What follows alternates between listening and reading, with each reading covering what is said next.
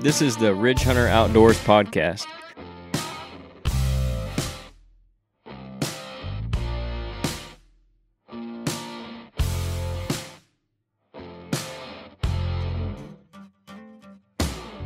Hey everybody, welcome to episode 14. We're going to be going over an article in deer from deeranddeerhunting.com called Culling Bucks to Improve Antler Genetics Fact or Fiction because late season, you know, kind of time of year where a lot of guys got their buck tags left over and maybe they're getting trigger happy or whatever and they shoot a 2-year-old buck that's a fork horn cuz you know, well, it's cull buck. Not always the best thing to do we're going to talk about that a little bit. There's some good science in there and some other stuff. So we'll talk about that. Last week we talked about late winter strategies for bucks. So we probably won't hit on too much of that. But uh, that's what we're going to be looking at. But first, uh, we'll kind of do our same field report. I don't know that there's probably going to be a ton there. But Nate, have your cameras been picking up at all since the last time we talked? I know you said the last week had been a little better last time, but have you been getting pictures of anything? It's about the same. Uh, I got one, two, maybe three year old eight pointer. He comes through at least once every couple of days. Uh, I think he's probably heading out to winter wheat field uh, there for the evenings. I'll get him in the evenings a lot of times. Uh, not much in the morning, but a lot of times just right there at dark he'll come through. Um, a couple does here and there, uh, but not uh, not anything like it was six weeks ago. You know. Right. What about the shop? Still kind of slow. Uh, shops, they're trickling in. Uh, I haven't seen any uh, what I would call mature bucks. Most of the guys are just shooting does that are seem to be wandering around and, and big does. There's they're killing some nice does, but uh, haven't seen any antlers to speak of in probably three weeks. Jeff, you went last weekend. Yeah, I went last Sunday. Last Sunday, how did you do last Sunday? I didn't see nothing. You got your camera put back out at yeah. least, right? Yeah, I put my camera back up. I, I took it down because the gun season was coming around and I was hunting public ground and or next to public ground, so I didn't want to risk it, you know. But um, I went and put my camera back up. I'll see what shows uh, probably tomorrow or the next day. Um, I did see or didn't see any deer, but I heard some deer moving through, and they's heading towards some standing corn. So I'm thinking Mhm. I'm going to try to set up between their bedding area and standing corn this weekend and see what goes on. Yeah. Um, I was able to pull one card. I got a couple more I haven't checked since like the third week of November, probably. So I don't know what's been on them, but one in particular um, had seen some younger bucks early on in December.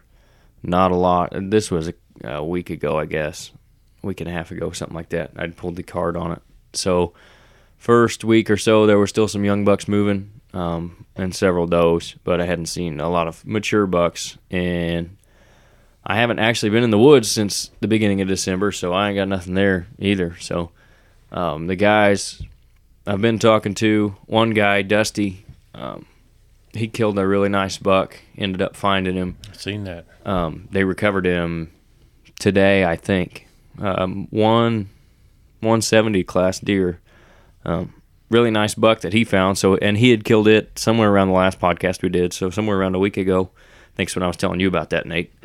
So they're still moving if you're in the right place. And like we talked about, it's about all about food right now. But like I said, if you want to get into that stuff, you guys can check out the last podcast um, where me and Nate and Dad jumped in and talked a little bit there at the beginning. Um, we covered a lot of that stuff. So this week, though, we're going to get into this article about culling bucks. And it starts off, it says, Many years and deer seasons ago, long before camo was cool and technology and social media took the hunting community by storm, I can recall watching a hunting show where the hosts were discussing how a hunter could get rid of inferior antler genetics on a property. The process known as selective culling seemed simple. The gist of the theory was that if a buck's antlers were small with undesirable characteristics, the buck should be selectively targeted and removed from the herd, preventing him from passing his lackluster antler genetics on to future generations. Frankly, the idea sounded a bit illogical, but then I've always been of the mindset that ultimately there's a much larger hand residing over nature, and we are in no way meant to be, we are in no way meant to or supposed to look that hand in the eye, much less try to surpass it. These days, the advances in technology and social media have introduced many positive changes for the hunting community, but from my vantage point, there also have been a few causes for concern. Hence the origin of this podcast. um, but it, it goes on and says essential factors um, of deer management. At a glance, the prospect of selective culling appears clever. A buck with antlers that aren't all wall worthy should be extirpated, plain and simple. After all, the reason a buck presents poor quality antlers must be at the hands of imperfect genetics, right? This will tidy up the gene pool, paving the way for bucks with superior antler attributes to do the breeding. So that's kind of the theory behind um, the antler culling. Is you've got a buck that doesn't like look like he's ever going to make anything or whatever. A young buck, you shoot him, takes his genetics out of the herd or whatever. So they go on. It says uh, the truth is there's nothing precise surrounding the methodology behind selective culling to improve genetically driven antler potential in the deer herd.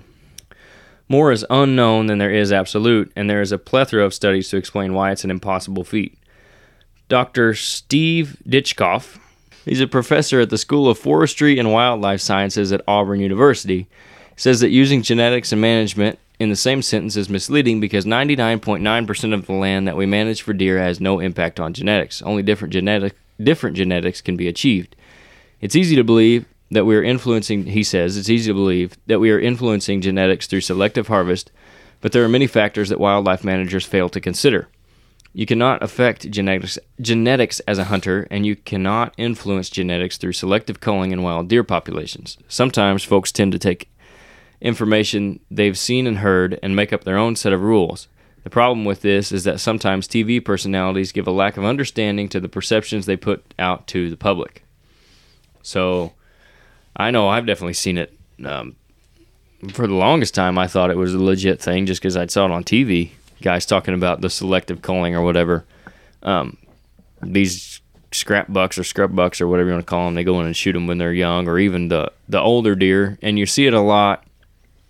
Um, guys that'd be hunting outfitters, they would get um, a certain antler range. Like you could shoot a 150 class or better buck, or you could shoot this list of cull bucks they called them. So to me, you know, it was always a thing, but I never did question it or look any of the research up. I don't know about anybody else, what you guys have kind of uh, maybe experienced with that in the past or heard.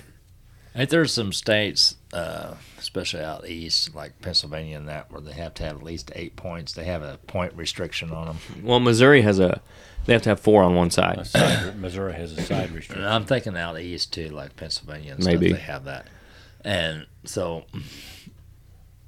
I don't, I don't know where I'm going with this, but you know, if they have to have at least eight points total, well, how are you going to Right. uh, kill fork horns or stuff like that. So how can you back that theory up that you know if you You're never going to kill a five-year-old seven-pointer. Well, you might. Well, well, it's no, got you- not if it's got eight. Yeah, Not if you have Yeah. an eight-point restriction. If he's So- eight. You know, there's a lot of I don't know. There's a lot of variables to that. To me, that in itself was a failed attempt at uh, herd management for quality deer, because uh, everybody knows there are a lot older six point deer out there than some eight point deer. You know what I mean? So, I- Oh, one of the it- oldest bucks I ever hunted was yeah. a, a fork horn. I mean, some of them just don't ever amount to anything. Yeah. But uh, I think that's the only definite way that they could get guys to recognize in the wild. You, ain't, you can't say, well, you can't kill a three and a half year old buck or a two and a half year old buck because Yeah. who's right. you know not enough people are experienced enough or good enough judge of that and then Yeah. sometimes even the guys that are get it wrong i mean all the time happens all the time. So it's it's at least an attempt and i give them you know kudos for that. It's Yes. slightly better than illinois. Not doing anything i guess. I think the better way to do it would just be limit it to one buck per year. Um, you draw in state too to get your one permit. Um, Well- out of state guys draw for permits like iowa for example. Um, and then you got to kill so many does. Maybe kill two does for every buck or something. Would be maybe a better way to do it, but at least that point restriction is something. It just is. Uh, I don't think it solves the problem. Il- Illinois restricted two antlered deer. It's, I mean, guys like Jeff and I's age, we remember when, if as long as you forked out the money, you could kill as many bucks as you wanted to. It, that sounded like a heyday. That sounded like guys we have better wild. deer now than we do. Oh, yeah. than we did then. I'm sure. Now part of that's I'm just I think the maturity of the herd overall, but yeah, there's there's a lot nicer deer. But the average is way nicer now. Yeah, Yeah. yeah, yeah. I've heard. I still think though that uh, two bucks per year is too much here in Illinois. Yeah. But with you know, Illinois, we're known for our you know Great policy. morals and stuff. yeah, yeah. Yeah, I'd heard of some guys that uh, five, six, eight, however many walked by them that year. That's that's how many they killed. Yep. So, um, kind of back to like the the culling aspect of that. So, uh, and not that some bucks don't ever end up not being anything, because like we just said, like one of the oldest bucks you've ever hunted, some of the oldest deer you come in the shop are six, seven point deer. It happens. It's just not because, I mean, that deer isn't necessarily going to pass on those six point genetics. Um, he's not a six point necessarily because his dad was a six point, his grandpa was a six point, his dad, his great grandpa was a six point. You know what I mean? Um, and it'll get into that here in the next part of this. It says uh, the bold on this one is he got it from his mama. So one of the most overlooked facets when it comes to judging the quality of buck's antlers is the role of a doe. It makes sense why we might think that a buck can only inherit antler traits from his father, but this isn't so. And I think, you know, obviously there's reasons that people think that because, well, you get antlers from the bucks because they have antlers. But that's not the case. It goes on here. It says, um, not only does the mother influence her son's antlers environmentally, but she also contributes to them genetically. Believe it or not, a doe can have an even greater genetic impact on her son's antlers than the father. Um, she says, according to Ditchkoff, antlers are genetically determined but environmentally influenced. While genetic distribution distribution is a combined input from both parents, when it comes to environmental persuasions, the doe bears most, if not all, the responsibility. There are several key environmental pressures that can compromise a buck's antler growth. Some begin in fetal development. Proper nutrition for all deer is by far the most basic yet crucial environmental additive. With it, a buck's antler potential can soar. Without it, antler quality will suffer. The importance of a doe receiving and providing adequate nutrition for herself and her fawns is critical. Great genetics mean nothing if overall health is compromised. So, even if you've got, you know, like you just said, great genetics from a big 12 point buck and a doe who's got good antler genetics as well, if she's in a poor environment and she doesn't get what she needs while that uh, fawn is developing in her, he's never going to amount to anything. I mean, That, Yeah. That's uh, that's. I think that's pretty solid uh, for everything that I've heard recently. That I agreed with. If you can get the absolute best quality food for them while they're developing, you know, while the fawns are, while the does are carrying them, uh, and then also every year when they're growing their antlers, if you can do everything that you can to make sure they have enough food, a variety of food, uh, minerals, um, anything that they need to stay tip top healthy. Uh, I think that's as about as good as you can do. You know, because you like you can't control those genetics. Right. And there's a couple parts to that, I think. One is um, I think we have a lot more impact this time of year in the winter because during the spring and the summertime, unless it's a drought year, um, something happens like that, they're going to have tons of food available natural browse, um, acorns, uh, like uh, hardwood regeneration, and then all the crop fields. Um, there's tons of ag fields around where we're at, so we benefit from that in the spring and the summertime when they're developing after they've been born. I think where we can really help them around here as habitat managers is to put in food for them after everything else is gone in the wintertime when it's pretty sparse and you can still have some green potential food for them. Um, You take the this month, which is December, late December, January, February. They're uh, half to three fourths into their gestation. Some of them are, and there's no food. Nat- there's little food naturally available. I didn't say no food, but yeah, if you can help that in in that gestation part of it, it's got it's got to make a difference. Yep, Yeah. especially February and March. Yeah. uh, you know, into January when it gets really cold around here. Um, and obviously, the guys up north, it's even more earlier into the year having that available food for them. if some of those got hit in, in or, or bred and taken in the middle of November, you know, you're Mm-hmm. Yep. six months gestation, you're over four months in. Yeah, uh, and talking about February, March, that's very important. Yep. And then I think the other part of that is making sure, and we've talked about this. I don't remember for sure if we talked about it on a podcast. I know I did a video on it on killing does and when you should and when you shouldn't. I think we hit on it at, at some point during a podcast. Um, making sure your doe herd is in check because if you have too many does, they're just going to decimate the available resources you have, which is going to not only result in less bucks overall on your property because there's more does that are taking up those bedding spaces and whatnot, but it's also going to keep them from growing the to their full potential because they're like I said they're decimating all that uh, everything that's there the nu- the nutritional value and the browse and the crops and the food plots you planted. If you got too many, if it's being over over browsed, they're not getting everything they need. So you're limiting their potential there as well just by having too many does. That's where your buck to to doe ratio comes into play, Mhm. like we talked about before. Yeah, Not only just for the rut, but just for this reason right here. yeah, Yep. Overall health of the herd. Yeah, yeah. Not just like you said, not just that buck doesn't have to go as far. If you have too many does, that buck doesn't have to go as far Right. to find them during the rut. Also, you're helping yourself out as far as giving him more potential to grow because that mother of that buck is going to have more available food, cover, all the stuff that she needs while he's in gestation, and then after he's born as well. Um, so those are some big things to me on antler genetics more so than the typical. Well, it all comes from his dad, um, and like well, he said, it don't all come from your dad either. I mean, right.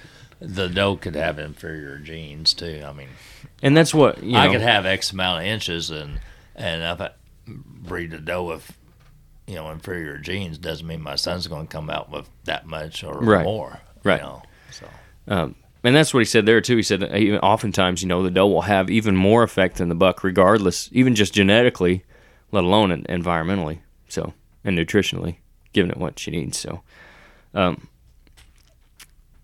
the last part of this, they talk about collateral damage. It says, so what will culling eliminate? The truth is that calling for anything other than to keep herd numbers in check, which last time I checked is otherwise known as hunting, will only adversely affect herd balance and structure. Even by eradicating a mature buck that, according to several years' worth of trail camera pictures, has never amounted to greatness in the antler department, you're also removing something imperative to a healthy deer population structure and balance.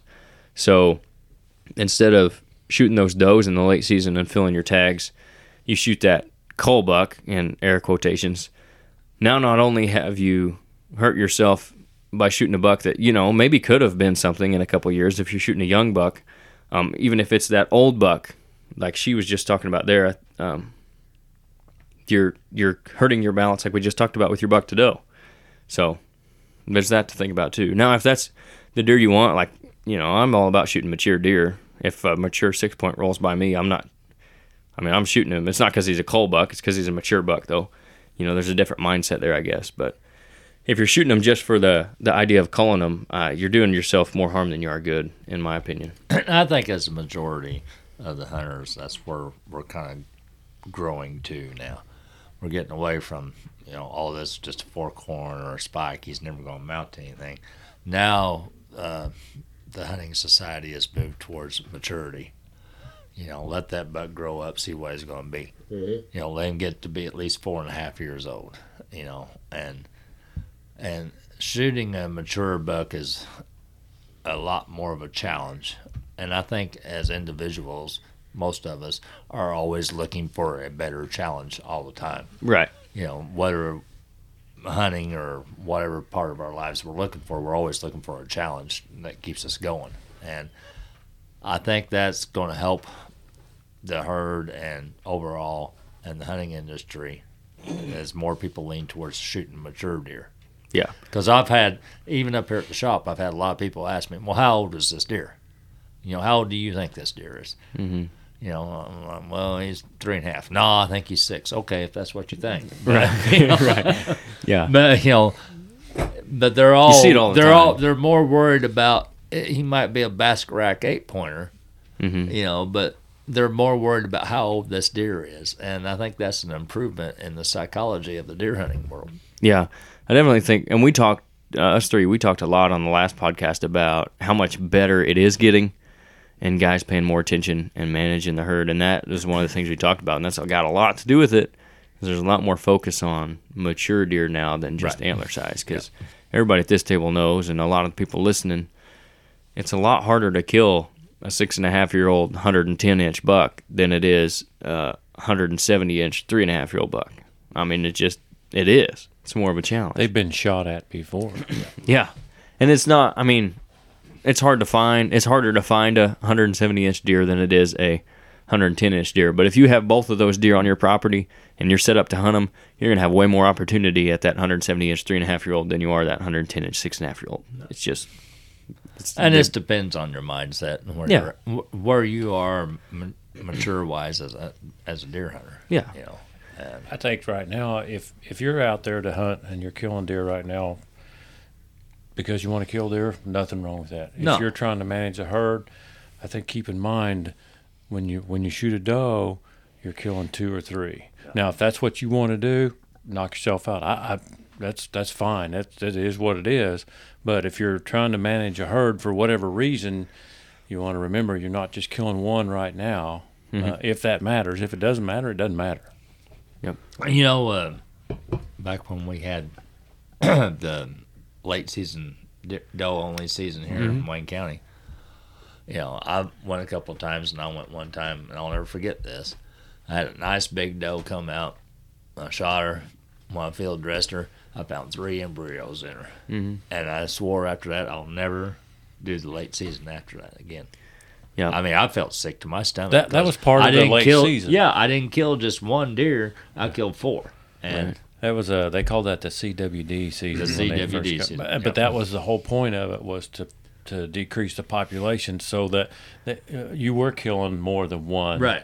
That was the point of that season. Now they don't have that at least in Wayne County, uh, because they for for whatever formula they use, they feel like we don't need to decrease the population anymore. But that's what happens when you shoot deer in Yeah, and January. like I and- said I felt sick to my stomach. I, was, I was just like, I'm done with this. But I'm if you if, if that's what you need to do and that's what you're out there to do and you want the meat and Yep. knock- I, Yep. I got no problem with it. And no, that's- I don't either. It's just you know, it's a personal, yeah, That's personal another choice thing of my own. I wanted to maybe kind of talk about it if we had time too, and we got plenty of time to talk about it. So, um, this time of year, not just with the culling Bucks thing, but shooting does again is coming back around because the bucks aren't chasing them. So you're not going to hurt yourself as far as killing that mature buck, taking the doe this time of year, if you need to. Um, and some guys, like I said in the video I did back in October, some guys will tell you, "Yeah, kill every doe you see all year, all year long," and other guys will tell you, "No, never kill a doe, no matter what." Well, there's not one size fits all to either one of it. It's dependent on your property. So, if you do need to take some does out of your herd to manage that buck to doe ratio, now is a good time to do it. Um, because, like you said, I mean, for that reason right there, if you have overpopulated deer herd, that's in, gonna end up hurting more than it is helping. So you letting that deer go and letting her have three fawns is going to end up doing more damage than it would to kill her. You know, if you have too many deer in your area on your property, um, this good time of year to go ahead and take care of them some because you are taking out more than one deer at a time. Um, you know, ninety something percent of the does are going to be more than one deer. Um, is there a chance that there's a button buck? Yeah, it's a pretty good chance that you're killing a button buck too. But if your goal, if you need to, based on whatever assessment you've done of your property and your deer herd, is to lower the numbers, now's a good time of year to do that. Um, if you have, if your numbers aren't where you think they need to be, maybe don't go out there. If you need to kill one for meat, you still haven't got the meat in the freezer, go do that, but leave it alone after that because it's for the same reason you're killing more than one deer. So if you're trying to grow your herd, this is a good time of year to lay off of them. If you're trying to go the other way, it's a really good time of year to get out after them. So it just depends on what your goals are, what you need to do for your property in general. And there are reasons to kill those this time of year to lower your numbers because, like we talked about earlier, they will decimate all the available resources in an area because they don't know. I mean, they'll literally eat themselves to death because they're just wild animals, and that's what they do. They get up and they eat, and they go lay down, and then they get up and they eat again. Um, they're not smart enough to realize that okay, if I don't stop eating now, I'm not going to have anything to eat tomorrow. They just eat till they're full, and then they go on. So, if you have too many deer and you don't take care of that problem, um, you're going to have issues. Mother Nature will take care of it for you, and that's just something we talked about on an earlier podcast, I think. But um, as far as killing does go, I think those are some things to look at this time of year for sure. Um, the other thing I wanted to talk about, which I thought was a pretty cool, really short article, and I thought we might start with it, but I, I wanted to talk about culling deer because it does fit into this time of year. But this one's just a good article, not only based on what we're kind of trying to do with the podcast um, and getting more people out hunting and the reasons to do it and all that stuff, but I, I just thought it was a, a, good article in general. So it's by um, Haynes Shelton. He's an editor in chief at North American Whitetail it's called Iron Sharpens Iron. so I'm just going to read through this whole thing, then we can talk about it because it's pretty short. He says, A colleague of mine recently had a tough work week. It happens to all of us at one point or another. The to do list gets too long and stress creeps in. Sooner or later, we need to vent. Well, my buddy called me to do to vent, and he needed to ask me some questions about the project he was working on. I listened, and I tried my best to help him out. Soon we hung up the phone and scurried off to finish up our days. The next morning, he texted me a Bible verse, Proverbs 27:17, "As iron sharpens iron, so one man sharpens another." Then he thanked me for being there for him. That's been weeks ago, but I can't stop thinking about that verse. Sure, I'd heard it before, first probably in Sunday school at church, but I hadn't felt those words in a while, I guess. Sometimes words have a big impact on our lives. The right words, when used at the right time, can comfort, inspire, and encourage us. They can change our mindset. They can make us better. Who understands what I'm saying? I knew my friend was simply thanking me for lending an ear when he needed it. Certainly, he's been there to help me out plenty of times before. He says, but for me, this text message was more than that. It was a good reminder of how important it is to support your fellow humans or your fellow man, whether that's your friend, your family, member, your community, your nation, or your fellow deer hunter.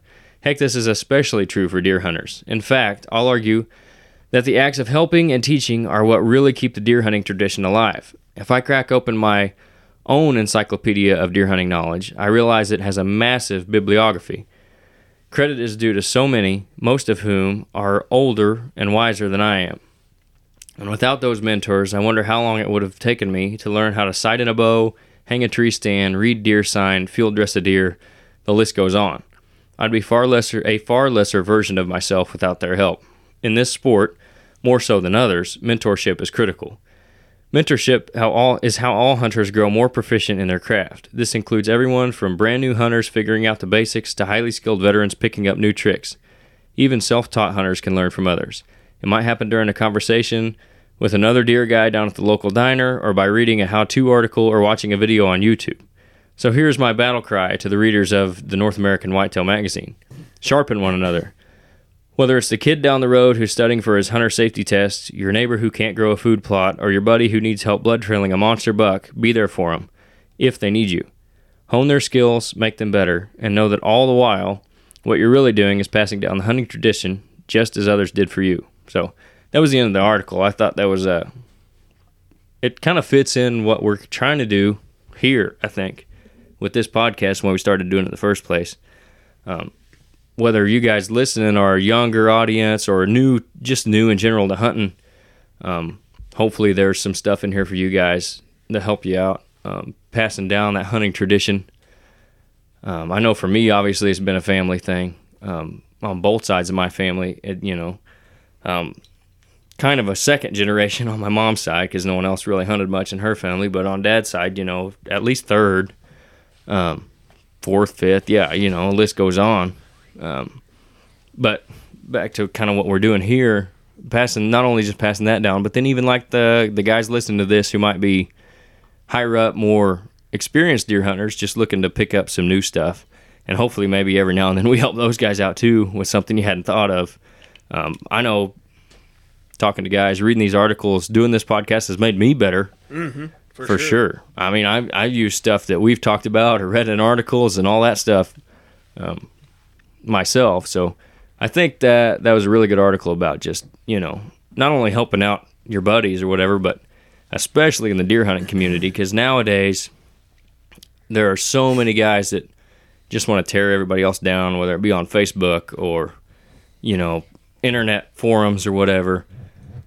Um, if you keep doing that, you're going to run people out of the hunting industry and the sport itself, and I don't, I don't think that's, you know, the right thing to do uh, we talked about it before. If killing a fork buck makes you happy, man, that's awesome. eventually your goals are going to grow with your experience level, uh, May- and, and maybe they don't.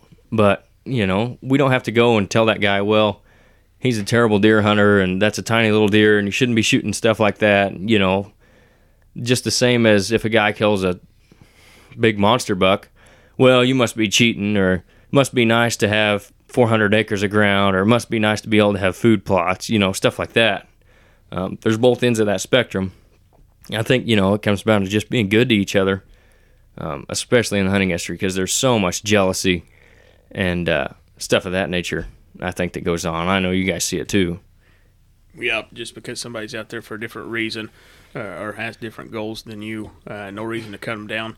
You know, as long as everybody's legal, uh, doing things morally, ethically, you know, uh, a guy can pretty much make of it what he wants to. Yeah. And that's kind of the beauty of it in itself. I mean, you can go do what you want to, and I'll go do what I want to, and we can both enjoy doing it. And I can come talk to you about the way you're doing it. You can talk to me about the way I'm doing it. We swap stories. We, you know, share tactics, strategies, whatever with each other, um, all that kind of stuff. I think it's just, you know, more important to build each other up than it is to tear each other down in, in our industry. Let's not only just apply this to deer hunting. Let's apply this to our personal lives too. Right. you know that says a lot about who we are as individuals. you know, uh, we all make mistakes. We all do stuff that we wish we didn't hadn't have done or whatever. And instead of tearing each other down, let's build each other up. Uh, me and your dad's been friends for over thirty some years. Mhm. You know, and he's God only been there knows why. yeah, but you've always been there for me, and I've gave you plenty of reasons. But you know, uh, we stuck it out, and and uh, you know, it, I don't know where I'd be without him. Yeah. And you know, and as individuals, not just as the deer hunters or whatever, but in our personal lives, you know, that's what our mission is: just to be there for each other and to build each other up, and instead of tearing each other down in this country and this well, just the whole thing has kind of went the other way, hmm and we need we need to get back. Yeah and I think that's and most of our audience, you know, is men. Um, I, there are some ladies out there that listen, so don't take offense to this or Only take because the Nate makes his wife listen to it. Well, other than that, Yeah. um, that's just part of being a man. And like he said, the iron sharpens iron as one man sharpens another. Um, being there and standing up and helping your buddies out. I heard something the other day. It was like, uh, how do you know if your guy friend is, you know, actually friends with you? Well, when you ask him to do a favor, he'll do it for you. You know, if you ask him, if you say you need something, he'll help you out with it. Um, doing favors for each other is kind of how we show each other how we care. We don't, we're not like women are, you know, we don't show our affection or whatever you want to call it the same ways, but um, it's just part of, I think, being men in general. And in this society we live in now where masculinity is so frowned upon by a huge segment of people, um, we still need that. We still need to be leaders and mentors as men. Um, not only again in the hunting industry, which obviously there's a huge void for that, um, but just personal lives as well is the same thing. And I think we can all do better about that. And you know, I thought that was just a pretty good article about about doing that and the iron sharpens iron thing. Should hit home with a lot of us probably, you know. And there's nothing wrong with being a man, you know, and being masculine, and especially you know in our industry, it's one of the few where there are still real men left. Um, so as deer hunters, I think it's important for us to step up and not just be more leaders in the industry, but you know in society in general. Um, and there's a lot of guys, you know, public figures that are doing that that I appreciate. Donald Trump Jr. is a big one. Um, I know he's done a lot of work with Michael Waddell, um, Cameron Hanes, um, John Dudley, big personalities, you know, that have a platform and they're setting the right example, I think, for the rest of us. And we should be doing that as well. And well, maybe we're not affecting millions of people by doing it, but we can definitely affect, you know, our local community, whatever it is. Um, but not to get too much on a tangent there about all that stuff. But I thought it was a good article, and Oh yeah, I, I you know I never get tired of, of every year there's there's a new hunter that's killed the deer for the first time, and they brought it in their shop, and their dad's with them, and I was probably around when their dad killed their first deer. I've been around that long now, unfortunately, But uh, never get tired of that. You know, Mm-hmm. never get tired of those kids with the bright eyes and they're all you know gung ho. And then every now and then, uh, we saw it this year. Some sixty-something-year-old man has killed the biggest deer he's ever killed in his life, and he goes back to when he was fourteen years old, and I mean, Yep. just like giggly, and and, Yep. and that's it's never get tired of that. You know that that's why you hunt. That's why they hunt. That's why we hunt. Uh, if you didn't do that, you wouldn't hunt. Uh, And it's like up here, up here at the shop. You know, our customers are like family too. You know, we've known them for years and seen seen how their successes and their failures. You know, and they share all that and they share their family stories with us and for the most part, you know uh, their personal lives and stuff. And the deer hunting group are good people. yes, they are. You got turd heads in every everything you do and every everywhere you go, but overall, um, the deer hunters in, as a group are a good group of guys to be around. Always have been. Always have been. And you know, does that mean we're not gonna give each other crap and heck at times? No, absolutely not. Of course we're gonna do that. I mean, it's again, that's part of being a man too. I mean, if you can't take a little crap and you get butt hurt every time someone gives you heck for something, then you know you got to work on that too. So that's another way iron sharpens iron. You know, if I do something stupid, I expect you guys to hammer me for it. Just like if you guys do something stupid, I'm gonna hammer you for it. Oh, you I will. It's just uh, part of it. And we go back and forth all the time. I mean, but you know, you don't. It's not because you don't like each other or you don't get mad about it. It's just you know part of being guys. You know, Yeah. and there's a lot of that in the deer hunting community too. And I think sometimes that gets lost because guys are so used to this social media stuff where everybody's will say whatever they want behind a keyboard. And then when you see them in person and you jo- joshing them about something and giving them heck, man, they get all defensive about it. But I think that gets lost a little bit. But that's part of it too. I mean, that's part of hunting. You miss a giant buck, I'm, you know, I'm probably going to give you a little heck for it. Uh, biggest thing I miss about having the pro shop was the stories. You'd get stories at 10 o'clock, 10.30, 11 o'clock in the morning when they first came in, and then you get stories the next day after they hunted that evening. Or if you stayed open late like we did till 9 o'clock at night, you would get stories that night. Guys would come in and they'd either be thrilled to death or dragging their tail, and you knew something bad had happened. You just, you know, bought them a soda and sat down, and sometimes you laughed and sometimes you cried. Yep. But you know, it was a camaraderie of the hunters would all gather at the shop. Not all of them, but there was a certain group that would gather at the shop and share their experiences.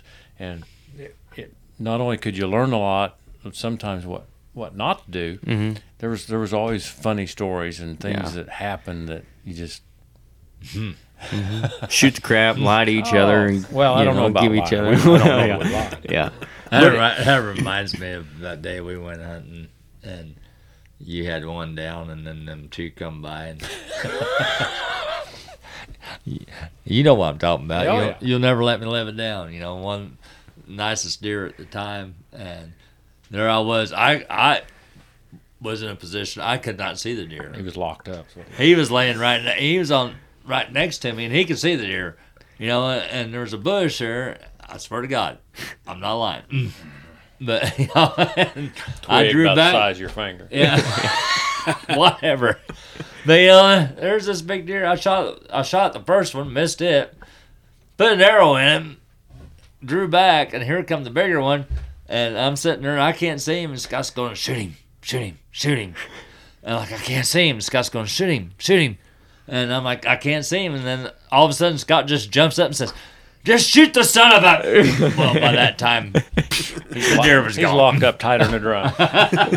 Deer's like five yards away. Oh, now I don't know about that. Just But- going like a deer in the headlights. He's just locked up. Uh-huh. Bow, bow full at full draw. I was going to shoot him, Jeff. Shoot him. Yeah. Shoot. I look over there and he's froze. I wasn't froze. Will you I just couldn't- shoot him? But I mean, memories like that, you can't. yeah. You know, we give each other crap about it. I have my side of the story. Uh, Yes, is. We need. I, if I'd had a camera, we'd know who's telling the truth. Yeah, but you did, did you? So, And that's all part of it, you know, those good stories and giving each other crap. And it doesn't mean we're not there for each other either. I mean, Yeah. you know, you were still right there with him because he had a deer down, right? I mean, you, Yeah, yeah. you guys was there hunting together and helping each other out, and Yeah, well, we ain't gonna get to the details of that, but it wasn't all that pretty itself. well, that'll happen. It happen. was a bloodbath in the snow. Well, you know, I'm sure you didn't give him any heck for that either. no, well, no, Sometimes. You can see exactly. It's all done part forgot of it. about Yeah. Uh-huh. practically, Yeah. almost. that pretty much hit everything I wanted to talk about this week, and then some. So I, those two articles I, I wanted to get into, and we got into shooting does a little bit too, and and um, we're gonna hopefully get everybody back again next week. I don't know if Jeff will be here or not, but we'll at least have two of us or three of us or something, and we'll get another one done. So again, like I say every week, I hope you guys are enjoying this. Uh, thanks to all you guys who are listening. If you do want to support us, you can go to iTunes and write us a review. Leave us one there, good, bad, or indifferent.